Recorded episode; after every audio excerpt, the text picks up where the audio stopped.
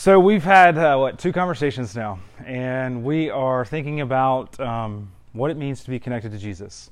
And the first night, uh, what I was trying to convince us from uh, of was that to be connected to Jesus is to be represented by Him. And when you're represented by by someone, what they do on your behalf affects you. And so we we talked about what Jesus has done and what it means to be connected to Him as our new representative. This morning, I wanted to think about some of the things that He earned for us, some of the benefits of being represented by Him.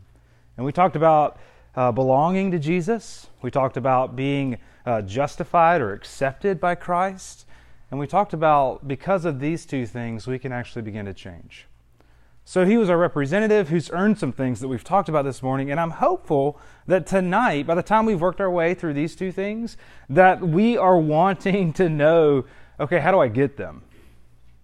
Like, how, how does this uh, gigantic, wonderful um, thought and uh, theology about Jesus, how does it affect me? How does it get here?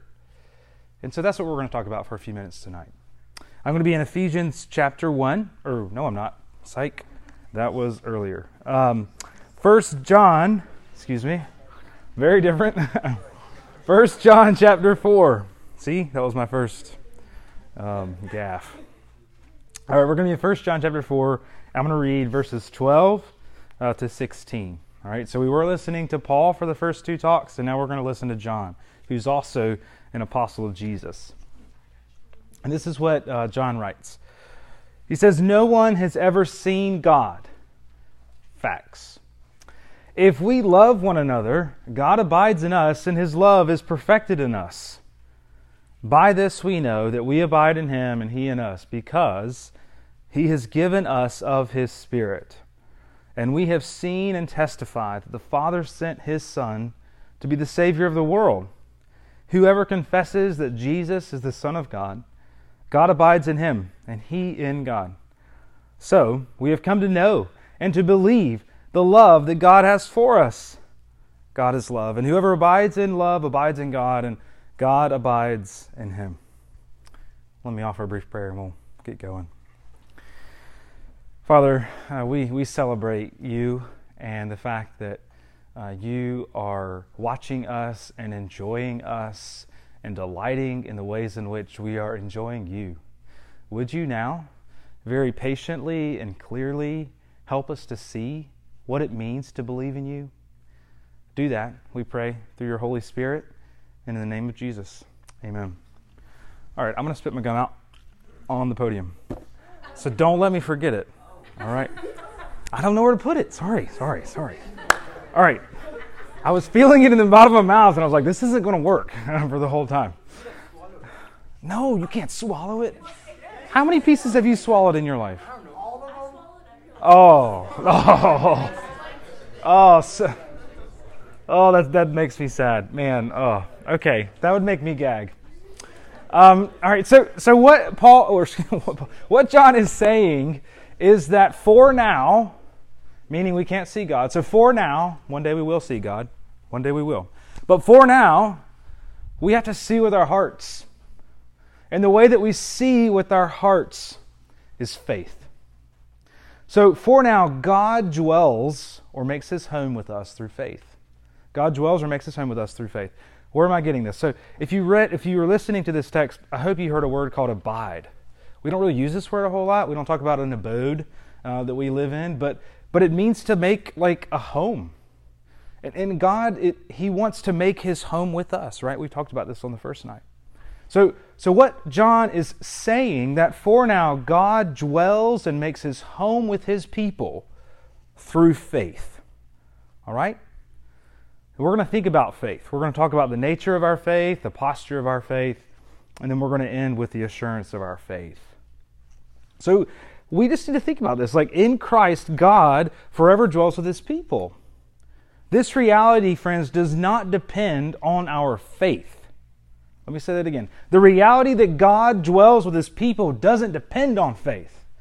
Rather, faith is the means through which we understand this reality. Right? This is um, our faith is the way that we connect the vision of our hearts to the reality that God is going to dwell and is dwelling now with his people. So the absence or presence of your faith does not make this true or false. It is true. Faith is the means for now through which we experience it. Okay, so do you see where we're trying to take this? We've been talking about a number of things um, to be united to Jesus, and this faith is how we begin to apprehend it, to possess it. So let's think about the nature of our faith, the nature of it, like the essence of it. Like, what is faith?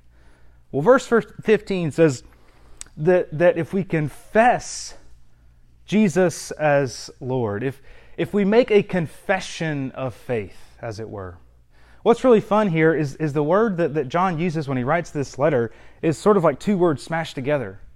And, and, and, if you were to like take those two words apart, what, what he's actually saying is that to make a confession is to say the same word. To say the same word. You see, when you when you confess faith in Jesus, you are simply saying back to God what he said to you. You're saying, My dwelling place is with man. And you are parroting that back. You are telling God that you agree with what He says. It's like that game that my life is full of with little kids, where, hey, girls, buckle your seatbelts. Hey, girls, buckle your seatbelts. Hey, guys, stop copying me. Hey, guys, stop copying me. This is what confession of faith is. It is, it is to say back with the same words what it is that God has said for Himself. In other words, it's to agree with God. Our faith is to agree with Him. It's to agree with the facts. It's to agree with what He says. I, I think about, like, if, let's say, your sister got in trouble and your mom uh, comes to you and says, Hey, look, um, I heard this happened and this happened on this day with, with this person and that person. And you really don't want to be a snitch. But you know if you don't fess up, that it's going to be worse. You know that if you don't agree with what has presented to you, that, you, that, that it's going to be worse. This is what confession of faith is. And this is what we're agreeing to. We're agreeing to three things. I'll try to keep this very simple. So we're agreeing to the identity of Jesus, we're agreeing to the purpose of Jesus, and we're agreeing with the message of Jesus. All from this text, really quick. We're agreeing with the identity of Jesus. In verse 15, Jesus is presented not as a guru, He's presented not as an inspirational figure alone. He is presented as none other than the Son of God. Did you see that? Verse 15, Son of God. And when the Bible uses this word, Son of God, it means that He is God. So if you're going to agree with God about what He says about Himself, the first act of faith is to say, You are God. Second, you're going to agree with the purpose of God and Jesus. And in verse 14, we're told that He came to do what? To save to rescue. As we've reminded ourselves, we're so tempted to use Jesus for our own agendas. This is the way in which um, country music thinks about Jesus and Christianity. No offense, country music, I used to listen to a lot of it. But it's like God is at a distance and He's to help me make my life better. Jesus doesn't give us that option. He came to save us, He came to rescue us. He's not a salvation coach, He is the Savior. In other words, to confess or to agree with the fact that Jesus came to save means you've got to agree to something about yourself, right? Important to our confession of faith is an agreement that we need a Savior. You see, something that happens in our hearts as we begin to, to experience faith in Jesus, as we begin to think to ourselves, oh man, it's worse than I thought. Oh man, I I didn't know I had that effect on people. Oh man, I, I, I didn't realize like that intention and that motivation was was all that bad. Oh wow, it is. You see, when you begin to agree with God with the mission of God and Jesus that He came to save, you're saying that He came to save me. So to express faith is, is, for, is for God to, to, to reveal in your heart, all, I need you. I need you. You agree with his identity. You agree with the purpose that he uh, came through Jesus, and you agree with the message. We see in verse 16 to believe the love that God has for us. the love that God has for us. Now, I know love has been hijacked in all sorts of unhelpful ways. I know that we that it gets presented to us in the music that we listen to and the things that we watch and the books that we read. And, and, and it's not what John intends for us to understand about the God, the God of the Bible. It's not a simple and flimsy and, and shallow sort of acceptance love. You do you and I do me. No, the love of, the love of God in Christ is, is sacrificial, it's committed, it's forever. And I think that, that, that, when we begin to actually let the Bible communicate what it means that God is love, when we let Him speak for Himself, I think one of the things that will begin to happen in our hearts as we agree with the message that God actually loves us, as we stop believing the lie that He couldn't. We stop throwing up our fists saying, God, I'm just not worthy of it.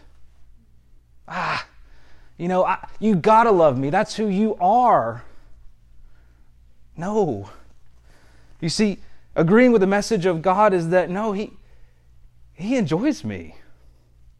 You see, His love is that Jesus refuses to have heaven without you. Can that be anything less than a heart beating for His people? This is what the nature of our faith includes. We are agreeing with the identity of Jesus, we're agreeing with the purpose of Jesus, and we're agreeing with the message of Jesus. So, what does it look like? What's a sort of a, a picture of it? And I use this word posture, right? You, there's like postures, there's ways in which we like sort of move our bodies or, or whatever. What does it look like to have faith? Well, in verse 16, we're told that we have to come to know and to believe. Knowledge in the Bible certainly includes um, knowing um, different information about God. It absolutely includes that. But it's so much more than, than getting ready for your math quiz on Wednesday. In fact, it is deeply more. If, if you've read any or been in, or someone has read to you some of the Old Testament, you'll, you'll, you'll know, I didn't mean to use that word twice, that when the, the biblical writers use the word know, they're actually communica- communicating something quite vulnerable. One of the ways in which Hebrew writers would refer to sexual intimacy between a husband and wife is that they would know each other. He knew her. Do you see? To, to know Jesus, the posture of your faith is the posture of vulnerability. It's the posture of open hands. It's the posture of, of, of giving yourself to Him not resisting Him, not recoiling from His love. It is opening yourself up. You see, in, in our hearts, we struggle with this. I, I don't even want to know me completely. You mean God knows me that well? And not only does He know me that well, to be sure, He's repulsed by some of the things I think about. To be sure, he is grossed out and allergic to some of the things that I do. Friends, the knowledge of God does one thing. The knowledge of God for you does one thing, and it brings him close. It brings him to you. It never pushes him away. The posture of your faith is to be vulnerable. Our confession of faith uh, the Westminster Confession says that justifying faith is resting in Jesus. What a picture. Resting in Jesus. So, so it's not only a vulnerable, sort of open handed posture, but it's also a resting posture. It's, it's the posture that you're in right now, actually. This is faith. You're not thinking about the chair that's holding you up. Well, now you are. But, but you weren't before. And this is what it means to trust Jesus. It, it, it's, it's, when, it's when God and His Spirit actually lifts you from depending upon you and all of you and sits you on Jesus. He's like a great La-Z-Boy. Well, I don't know. That'd be kind of squishy. Maybe like a rocking chair. That would make him like an oldie. I don't think that's it either. I don't know. I'm getting see. This is one of those slap happy moments. I don't know. I'm, I'm making I'm making too much of this image. So let me end this point with this. If we were to have a couple of pictures of faith, here are, here are a couple of my attempts at it. Like, what does faith look like? I think faith looks like skydiving tethered to your instructor. Instructor. Skydiving tethered to your instructor. It's, it's open, it's vulnerable, and it's resting. I think faith looks like dancing and cutting a rug with the person who loves your soul. It's rhythmic, it's clunky. Every now and then it's smooth, but it's connected. It's open, it's vulnerable, it's resting. I think, I think resting looks like some of you on the wall today, leaping for the next peg, fully secure in the harness and the person at the bottom. You can jump with all you have because you ain't going anywhere. I think faith is breathing underwater through scuba gear attached to your back. This is the posture of our faith. Finally, what is the assurance of our faith? Like, how can we be sure that if we have it, it's real? How can we be sure that if we have it, it won't escape us? And this is where I want to look at verse 13. By this we know. We know that same word again. By this we know that we abide in him and he in us. Why?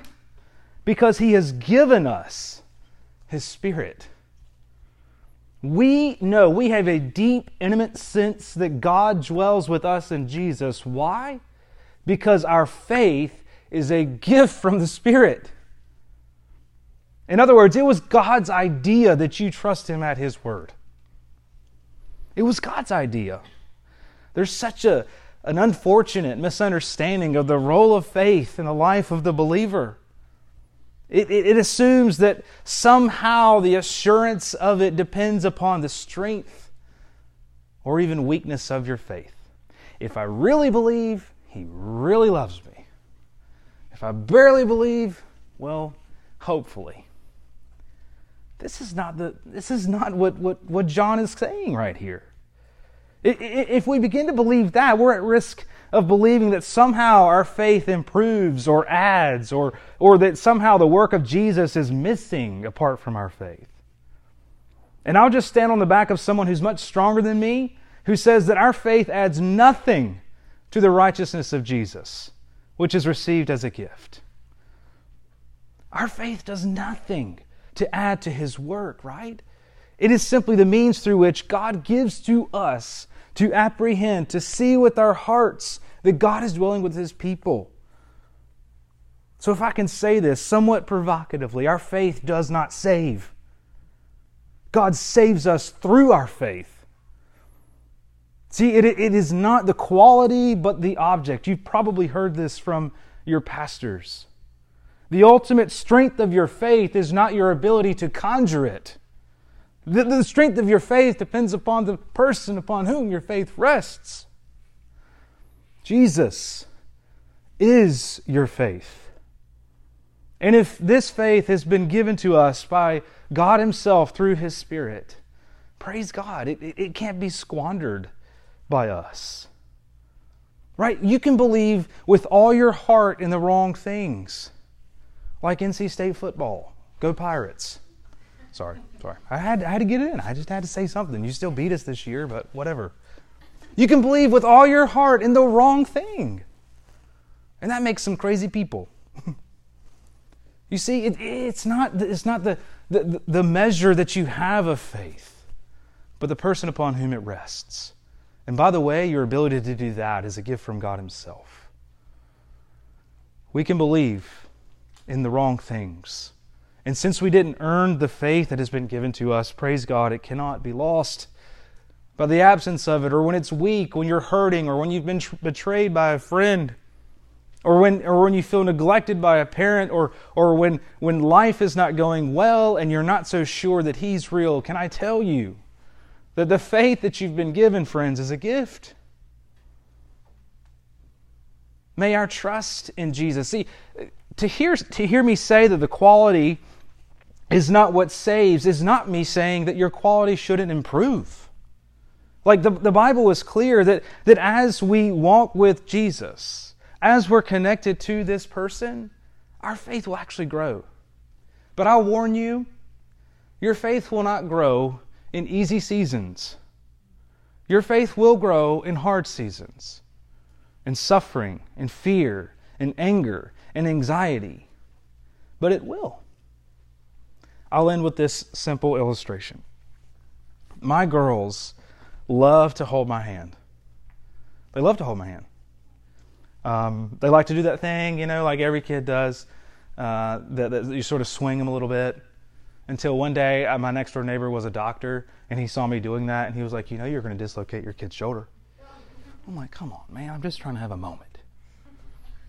My kids love to be held by my hands, and, and they're convinced that they're holding my hands, right? But I'm holding theirs. I'm holding theirs. Friends, do not get a grip. Be held fast. May our faith increase. Amen. Father, would you tonight grip our hands? Convince us that you will not let us go, that we cannot outsquirm the grip of your love in our life because of Jesus. You have paid for it all, Christ. You have paid for it all our doubts, our fears, everything. And now your, your, your eyes and your, and your whole body has been fixed upon your people, and you will connect them to yourself. And I pray that even tonight and this weekend, students would be reminded that they are. Would you give us the vision of our hearts to, to take hold of, to grab that you are with us? We ask this in the powerful name of Jesus. Amen.